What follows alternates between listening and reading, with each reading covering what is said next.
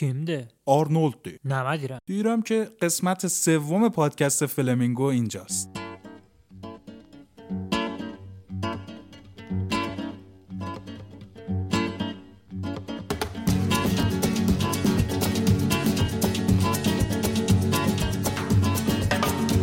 Ese amor llega así, esta manera, no tiene la culpa. Caballo le dan sabana, porque muy despreciado, por eso no te perdono llorar. Ese amor llega así, esta manera, no tiene la culpa. Amor de compra y venta, amor del pasado, ven, ven, ven, ven. ven.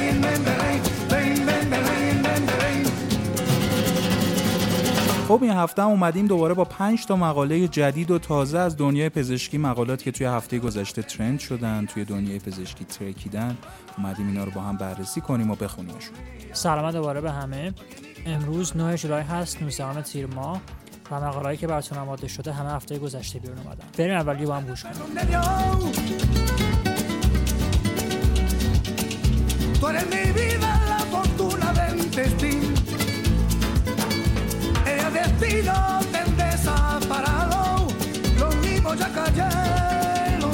Soy. No te encuentro lavando. Eres posible, no te encuentro de verdad. Por eso un día lo cuento así de nada. Lo mismo ya callé, lo pienso en ti.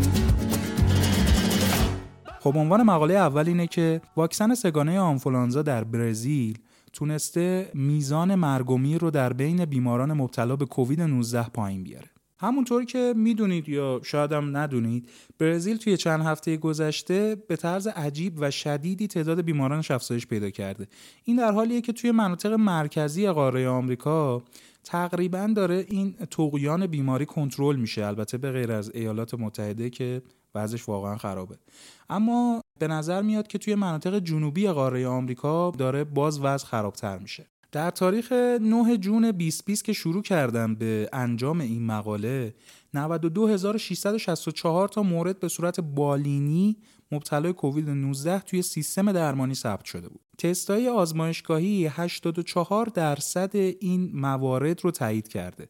یعنی 84 درصد این 92664 نفر به طور قطعی بیمار کووید 19 شناخته شدن و توی این مقاله شرکت داده شدن. بررسی کردن که از بین این افراد چه تعدادی واکسن آنفولانزا دریافت کردن و چه تعدادی واکسن آنفولانزا دریافت نکردن افرادی که توی سال 2020 واکسن آنفولانزا رو دریافت کرده بودن. حتی اگر بعد از شروع علائم کووید 19 شون بوده باشه به نسبت افرادی که دریافت نکرده بودن واکسن رو شانس زنده موندن بیشتری داشتن و احتمال اینکه نیاز پیدا بکنن به ICU هم کمتر بوده. که حالا جلوتر با جزئیات توضیح میدیم. خب توی این مقاله متغیرهای مختلفی وجود داشته که محققایی که این تحقیق رو انجام دادن سعی کردن با روش های مختلف این متغیرها رو کنترل کنن تا نتایج آزمایش ارزش بیشتری داشته باشه و تفسیر بهتری ازشون بشه. اولین چیزی که اومدن و کنترل کردن این بوده که بیماران هر مرکزی که روشون تحقیقات انجام شده فقط با بیمارای همون مرکز مقایسه شدن. اینم برای اینه که بین مراکز مختلف اختلافی که از نظر کیفیت و کادر وجود داره به نوعی از بین بره. مسئله بعدی اینه که نژادهای افراد رو کنترل کردن. به خاطر اینکه بین نژادهای مختلف تفاوت‌های ایمونوژنتیکی وجود داره که می‌تونه نتایج ما رو مخدوش کنه. سن جنس و میزان تحصیلات هم موارد دیگه بوده که توی این جمعیت کنترل شده. در نهایت چیزی که خیلی مهمه اومدن کوموربیدیتی ها یا بیماری های همراه افرادی که توی این آزمایش یا مطالعه شرکت کردن رو هم از توی مدارک پزشکیشون استخراج کردن. و این قضیه امکان مخدوش شدن نتایج حاصل از این آزمایش رو بسیار کم کرده. حالا بعد از این همه تلاش به چی رسیدن؟ افرادی که اخیرا واکسن آنفولانزا رو دریافت کرده بودند به طور میانگین. 8 درصد احتمال اینکه به آیسیو برن کمتر بوده. 18 درصد احتمال اینکه به تهویه مکانیکی تهاجمی نیاز پیدا کنن کمتر بوده و 17 درصد شانس کمتری برای مرگ داشتن. از اونجایی که واکسن آنفولانزا همین الان هم در مقیاس انبوه تولید میشه نتیجه این مقاله می‌تونه ما بگه که می‌تونیم از این واکسن توی افرادی که های ریسک هستن استفاده بکنیم تا ریسک کووید 19 شاید رو توشون کاهش بدیم. خب این مقاله هم توی medRxiv چاپ شده. توی قسمت قبلی یکم راجبشون توضیح دادیم. بخوام خلاصه بگم تقریبا اینا گشنن دیگه. یه جورایی بچه‌ای که گشنه مقاله هم گشنه علمن و هرچی که تو بین scientist ا چاپ میشه سری بهش می‌رسن اینا قبل اینکه review بشه میگن آقا بده ما تو سایت منتشر کنیم.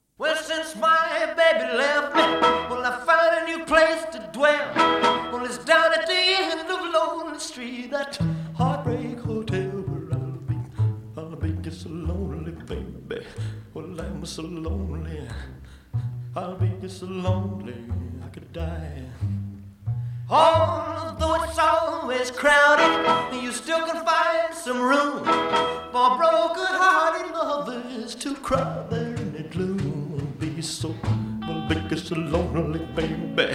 I'll you so lonely. You're so lonely, they could die.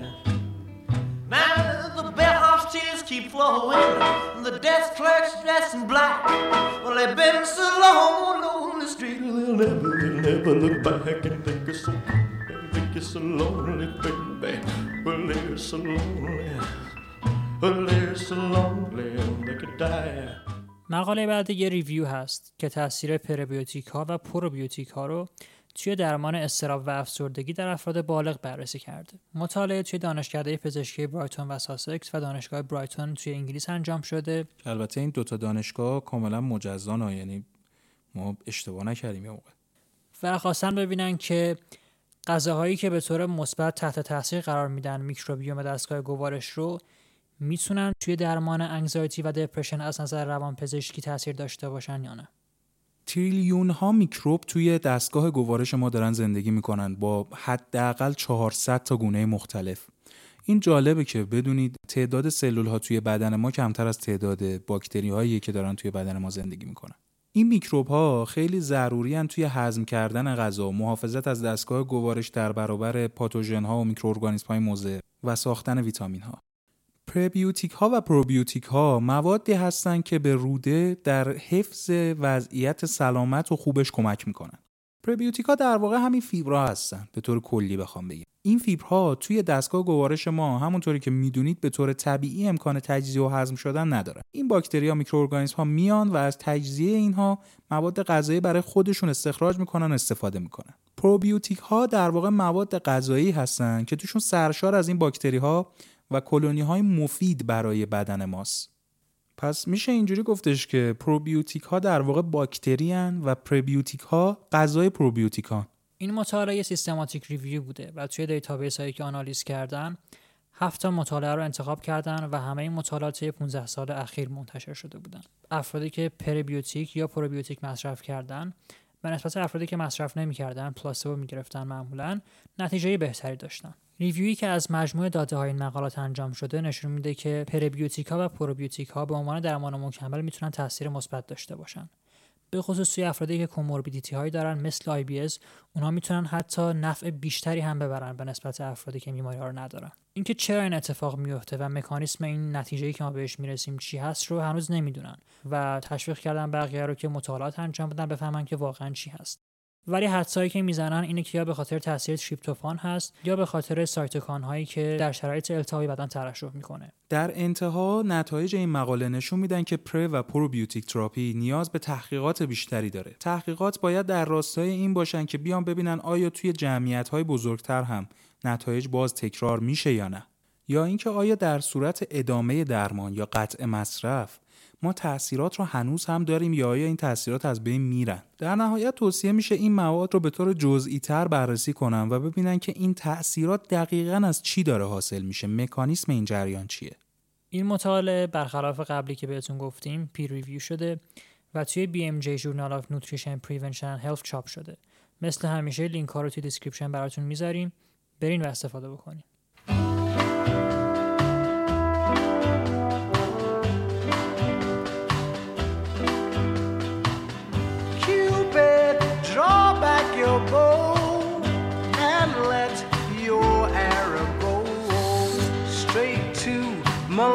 heart for me,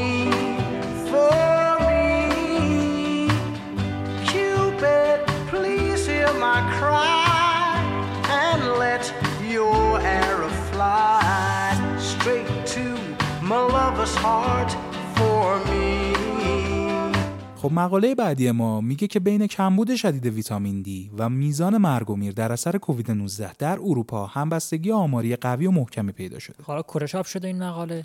خب این مقاله رو هم بچه های کف مدارکایو اومدن واسمون چاپ کردن. خب اگه در جریان اخبار اتفاقات روز باشید و خیلی هم سخنرانی های استاد تبریزیان رو دنبال نکرده باشید حتما در جریان این هستید که سارس کوو دو خیلی range وسیعی داره یعنی توی بعضیا کاملا می‌تونه بدون هیچ علامتی کاملا asymptomatic ظاهر بشه و یه تعداد زیادی از مردم رو هم کشته خب چیزی که اینجا کاملا واضح و مشخصه اینه که یه scientist قطعا کنجکاو میشه بدونه علت این قضیه چیه. چرا انقدر علائم متفاوته؟ data و اطلاعاتی که توی این مقاله استفاده شده همه مربوط به ده سال قبل تا امروزه یعنی از مقالات و اطلاعات قدیمی استفاده نشده. و مثل مقاله اول که راجبش صحبت کردیم اینجا اومدن متغیرها رو کنترل کردن. یکی از مهمترین متغیرها سن بوده و نذاشتن که سن روی نتیجه آزمایش تاثیر بذاره. یه مثال بخوام بزنم که این قضیه ملموس تر بشه. یعنی مثلا اگه کشور ما پیرتر بوده یه کشور دیگه جوانتر بوده این توی نتیجه آزمایش تاثیری نداره. در نهایت ده کشور شامل بریتانیای کبیر ایرلند فرانسه آلمان بلژیک هلند دانمارک فنلاند نروژ و استونی توی این مقاله شرکت داده شدن.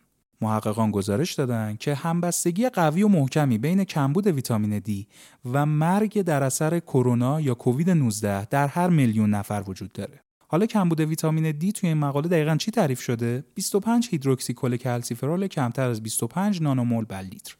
ضریب همبستگی 76 صدم نشون میده که تقریبا 58 درصد مرگ و میر در اثر کووید 19 می‌تونه به علت کمبود ویتامین دی باشه. به عنوان جنبندی به زبون ساده یعنی اینکه هر کشوری که میزان ویتامین دی مردمش بالاتر بوده، افراد کمتری توش به خاطر کووید 19 مردن. این چیزی نیست که کسی رو سورپرایز بکنه. توی آمریکا هم این دیده شده بوده. جمعیت سیاه‌پوستان و هیسپانیک های آمریکا و نسبت جمعیت عامه میزان مرگ و میرشون بر اثر کووید 19 بیشتر بوده. و مدت هم هست می‌دونیم که میزان ویتامین دی این گروه ها هم به نسبت جمعیت عامه کمتر هست. به طور کلی نتیجه همه این حرفا میشه این که استفاده از مکمل ویتامین دی می‌تونه نقش خیلی مهمی داشته باشه. توی پیشگیری و حتی درمان کووید 19 توصیه میشه که مردم برن چک کنن ببینن که ویتامین دی به میزان کافی دارن یا کم بود دارن. خب این بود از مقاله سوم و خسته نشدید که؟ ما که خسته نشدیم. ما اصلا خسته نمیشیم. ببین کلا اصلا اینجوری قضیه که هر کسی که احساس می‌کنه خسته شده Castbox رو باید همین الان پاک کنه اصلا بذاره بره. اندروید رو ببند. گوشی رو خاموش کن.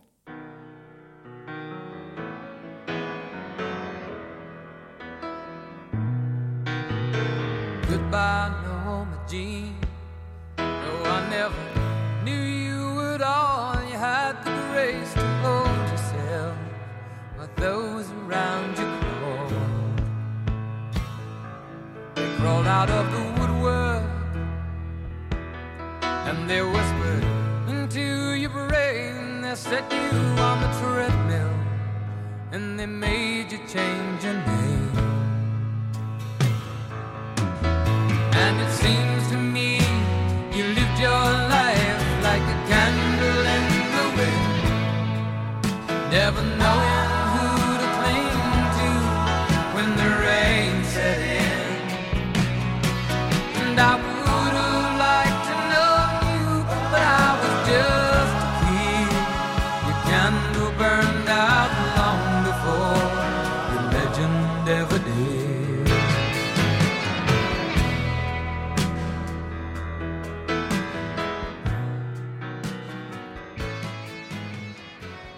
مقاله چهارم می‌خواد نقش هوش مصنوعی رو توی تشخیص رتینوپاتی دیابتی بررسی بکنه.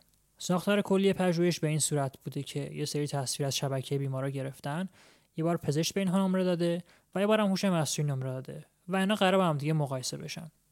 30405 جلسه قربالگری توی این مطالعه استفاده شده. حالا پزشکا چطوری نمره می‌دادن به این افراد؟ به این صورت بوده که یه پزشک معاینه می‌کرده افراد به عنوان قربالگری و اگر کسی رتینوپاتی مایلد به بالاتر داشته ماکولوپاتی داشته و 10 درصد افرادی که رتینوپاتی نداشتن هم ارجاع داده می‌شدن به پزشک دوم. پزشک دوم هم نمره می‌داده.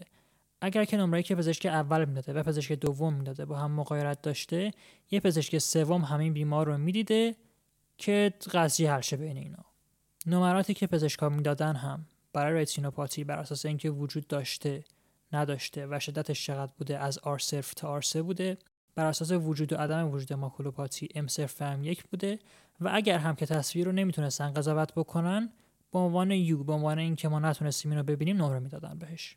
ببینید تشخیص رتینوپاتی های تهدید کننده بینایی که نیاز به مداخلات بالینی دارن خیلی خرج روی دست مریضا می‌ذاره. به همین دلیل دانشمندا اومدن یه هوش مصنوعی یه الگوریتم هایی رو طراحی کردن به اسم آریاس یا Automated Retinal Image Analysis System که به فارسی میشه سیستم خودکار تحلیل تصاویر شبکیه که خب هم حساسیت بالایی در تشخیص داره و هم خیلی مغروم به صرفه تره خب ورژن های قبلی آریاس که اومدن و تست شدن از سه مرتبه تستی که انجام شده دو تاش در مقایسه با نمراتی که پزشکان دادن موفقیت آمیز محسوب می شده. توی این مقاله هم اومدن از یک برنامه استفاده کردن. به اسم EyeArt version دو ممیز یک که در واقع داره از همون سیستم ARIAS استفاده می‌کنه. و روش کارش هم اینه که وقتی یه عکس رو بهش می‌دید یا میگه تست مثبته یا میگه منفیه. و اگه تصویر براش قابل خوندن نباشه میگه تست مثبته که در نهایت نیاز به ارزیابی توسط پزشکان باشه. حالا حساسیت این هوش مصنوعی چقدر بوده؟ توی تصاویری که سخت بوده تشخیصشون به این معنی که نیاز بوده ارجاع داده بشن به یه متخصص که ببینن رتینوپاتی دیابتی دارن یا ندارن 95.7 درصد حساسیت داشته. ولی برای کسایی که مادرت تو سیویر رتینوپاتی داشتن و بیماری جدی چشمی داشتن 100 درصد دقت داشته این برنامه برای تشخیصشون. این میزان حساسیت نه تنها قابل قبوله بلکه خیلی امیدوار کننده است. به خاطر اینکه این قربالگری ها باید در حجم زیاد انجام بشن. گاهی وقتا ما نیروی انسانی کافی نداریم. گاهی وقتا می‌خوایم که نتیجه رو خیلی سریع به دست بیاریم.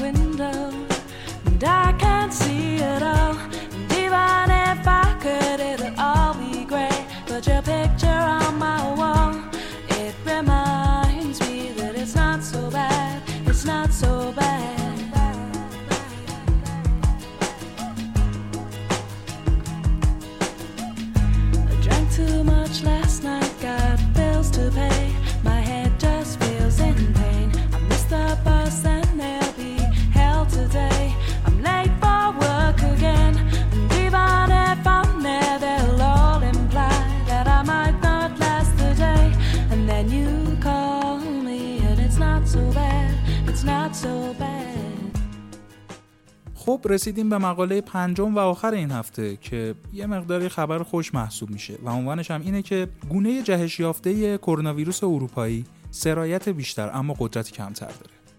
خب برای اینکه از داستانای این مقاله بتونیم سر در بیاریم یه خورده برگردیم عقب. اون چیزی که گفته میشه اینه که یه دونه ویروس اولیه توی چین وجود داشته. که حالا توی قسمت قبل هم صحبت کردیم که این ویروس هفت سال در حال تکامله و احتمالا خیلی وقتی که بوده و خیلی جهش های مختلفی هم داشته. و این تغییر باعث میشه که خیلی واگیر دار بودن این ویروس بیشتر میشه.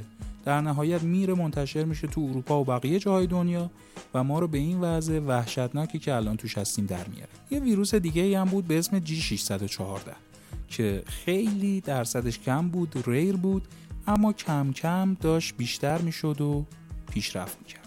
حالا می‌رسیم به این مقاله. اومدن مناطق مختلف دنیا رو مقایسه کردن. اطلاعاتی که داشتن از قبل که چه مقداری از ویروس ها دی 614 بوده جی 614 بوده و نتایجی که الان دارن که چه تعداد از ویروس هایی که می‌بینیم بین مردم دی 614 هست چه تعدادی جی 614 هست. به نتیجه که رسیدن این بوده که الان توی تمام دنیا ویروس جی 614 جایگزین دی 614 شده. این ویروس جی 614 همونی است که اون اول اشاره کردیم. قدرتش کمتر بوده ولی تواناییش برای مصری کردن بیماری بیشتر بوده. خدا رو شکر تقریبا می‌تونیم بگیم که این ویروس جایگزین ویروس دی 614 شده. یعنی وقتی که آمار ماه می رو و قبلتر رو بررسی می‌کنن با آمار الان می‌بینن که مقدار بیشتری از ویروس ها جی 614 هستن. و الان این گونه گونه غالب هست توی پاندمی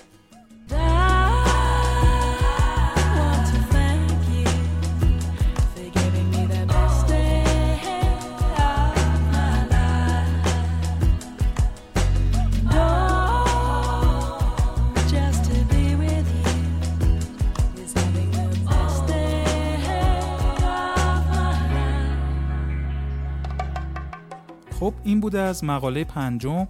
و به پایان قسمت سوم فلمینگو رسیدیم. امیدوارم که استفاده کرده باشید حال کرده باشید لذت برده باشید و به عنوان کلام پایانی می‌دونم که باید همیشه طبق چیزی که گفتیم فان پیش ببریم این شو رو. اما اینجا من می‌خوام ازتون تقاضا بکنم که با توجه به این شرایط الان واقعا وحشتناک افتضاح سعی کنید که در کنار هم دعا کنید و غیر از این دعا کردن بیایید در کنار هم کارهای عملی تر انجام بدیم. ماسک بزنیم. از حضور توی محلهای پرتجمع جلوگیری کنیم. و خلاصه مراقب باشیم. بابا داریم میمیریم. میمیره. این هم مردم بیمارستان و پره آقا اتوبوسی دارن بار می‌زنن دیگه. دیگه آجل چی باید بگم؟ آقا چی باید بگیم؟ واقعا امیدوارم که دیگه نخواهیم چیزی بگیم. چون با این وضع که پیش بره احتمالا جای مقاله برزیل و انگلیس و نمی‌دونم چی باید بیایم از فضاحات خودمون بگیم که بابا اصلا خسته شدیم این همه کرونا. شقه خب بابا من اصلا می‌خوام بیام یه مقاله بهتون بگم تو زمینه هماتولوژی. یه دونه بگیم آقا توی قلب و رو نمی‌خوام مغز بگیم. دیگه رایت کنین که ترندا عوض شن لطفا. برای اینم که شده رایت کنین. بابا خسته شدیم خودش شما خسته نشدیم. میگه من شدم. تو نشدی؟